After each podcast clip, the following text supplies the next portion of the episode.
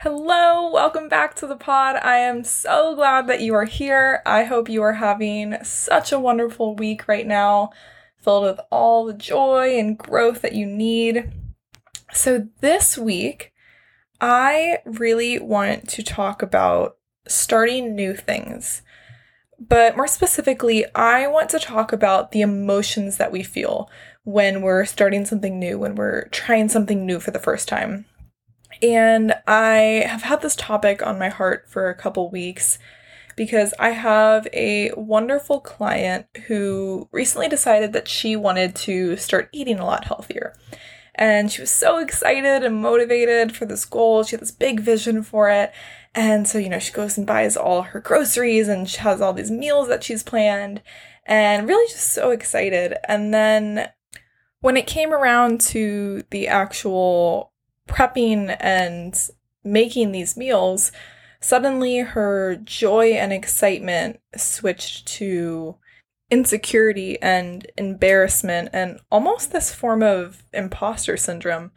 And when I talked to her about, you know, why this was happening, why she suddenly had this shift in in emotions about this whole plan, she told me that she just felt kind of stupid and embarrassed. You know, she would go to cook the meal and she would mess up and it wouldn't really taste that great and it wouldn't look pretty like it did on that Pinterest post. And it just all felt insignificant to her. It felt like she was wasting her time.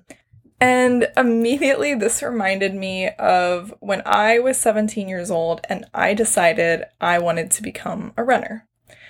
Now, to paint a little picture here, I was not the athletic kid in school. I wasn't on the sports teams. I really had never done anything that involved running in my entire 17 years of existence.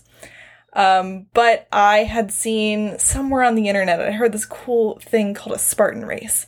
And I saw these crazy athletes doing these crazy things. And, you know, they would run these distances and do these obstacles. And it just seemed so cool to me. And I thought, you know, I want to do that. I want to compete in a Spartan race. Little 17 year old me had this big dream. And, you know, I was like, well, the first step is I guess I got to start running.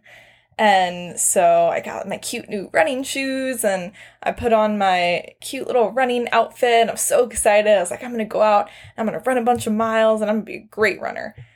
And so I get out there, and on the first day, I set a goal of running two miles. I thought, you know, that feels, feels pretty real- realistic. I can run two miles. And I start running, and immediately my legs start hurting and my lungs start hurting. And I'm thinking, this isn't how this is supposed to feel. You know, all those people that I follow on Instagram, they they say running is so fun and you know it's meditative and they do lots of thinking while they run, and this doesn't feel like any of that. And instantly, I started just feeling so stupid. And of course, that little voice in the back of my head immediately started speaking up, and she told me, What in the world did you think you were doing? You really thought you could be a runner? You're definitely not a runner, and you look pretty stupid trying, so why don't you just go ahead and stop? And if I had to guess, you've probably had that same voice say some pretty similar things to you as well. Maybe you decided that you were going to take a yoga class for the first time ever, and you show up to the class, and immediately that voice starts talking. You know, you don't look like any of these other people. Like, what, what do you think you're doing here? And then the class starts, and you do the the first yoga pose, and you're like, oh my god, I probably look so stupid right now. This feels ridiculous. What was I thinking? And every move you go through, you're tearing yourself apart because you feel like you don't fit in. You feel like an imposter. You feel so dumb.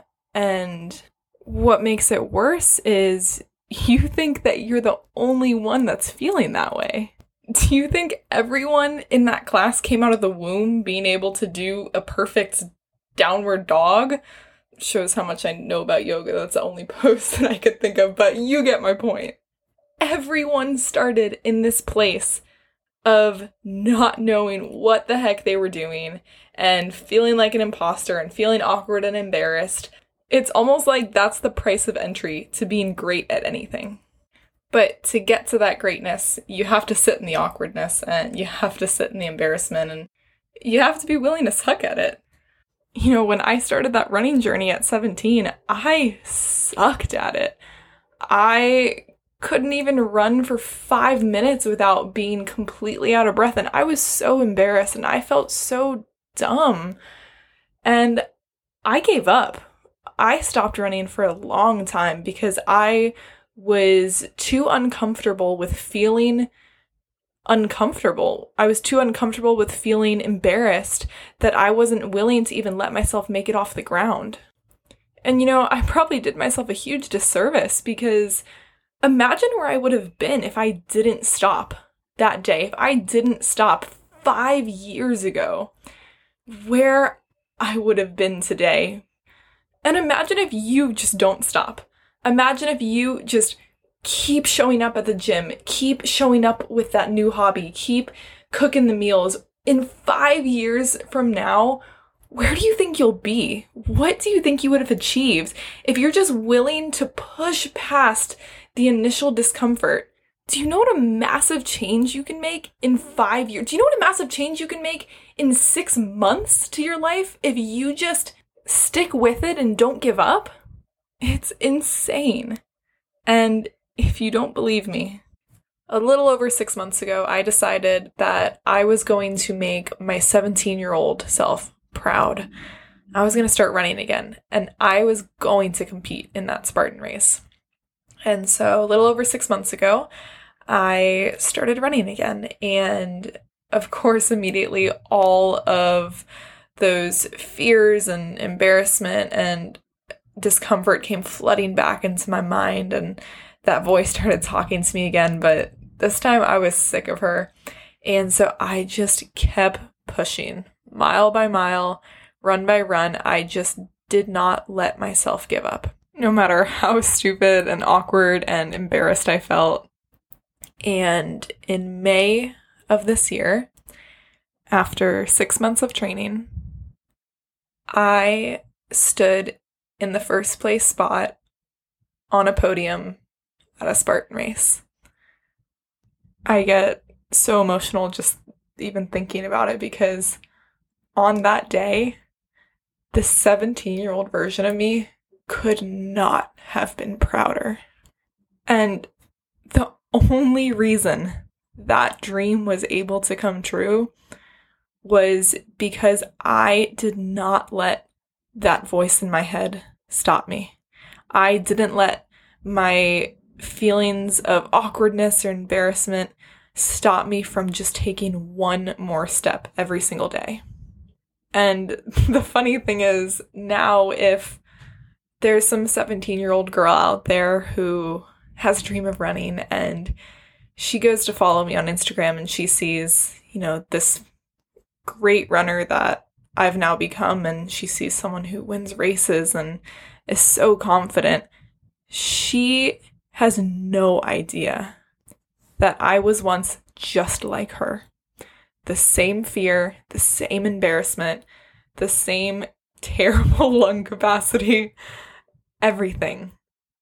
And so that's why it is so important that when you are pursuing a new thing, and you are looking at these people who are thriving at that thing, doing amazing at it. You know, that's so great. It is awesome to have role models and people to look up to that are fantastic at the thing that you're trying to do.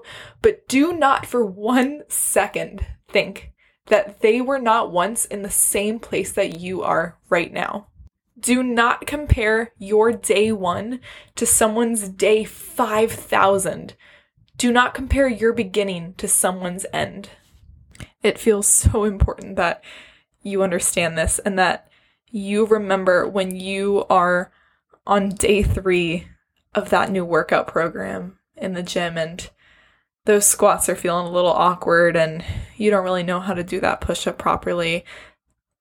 That day matters. That day matters just as much as the day five years from now when you're squatting 200 pounds.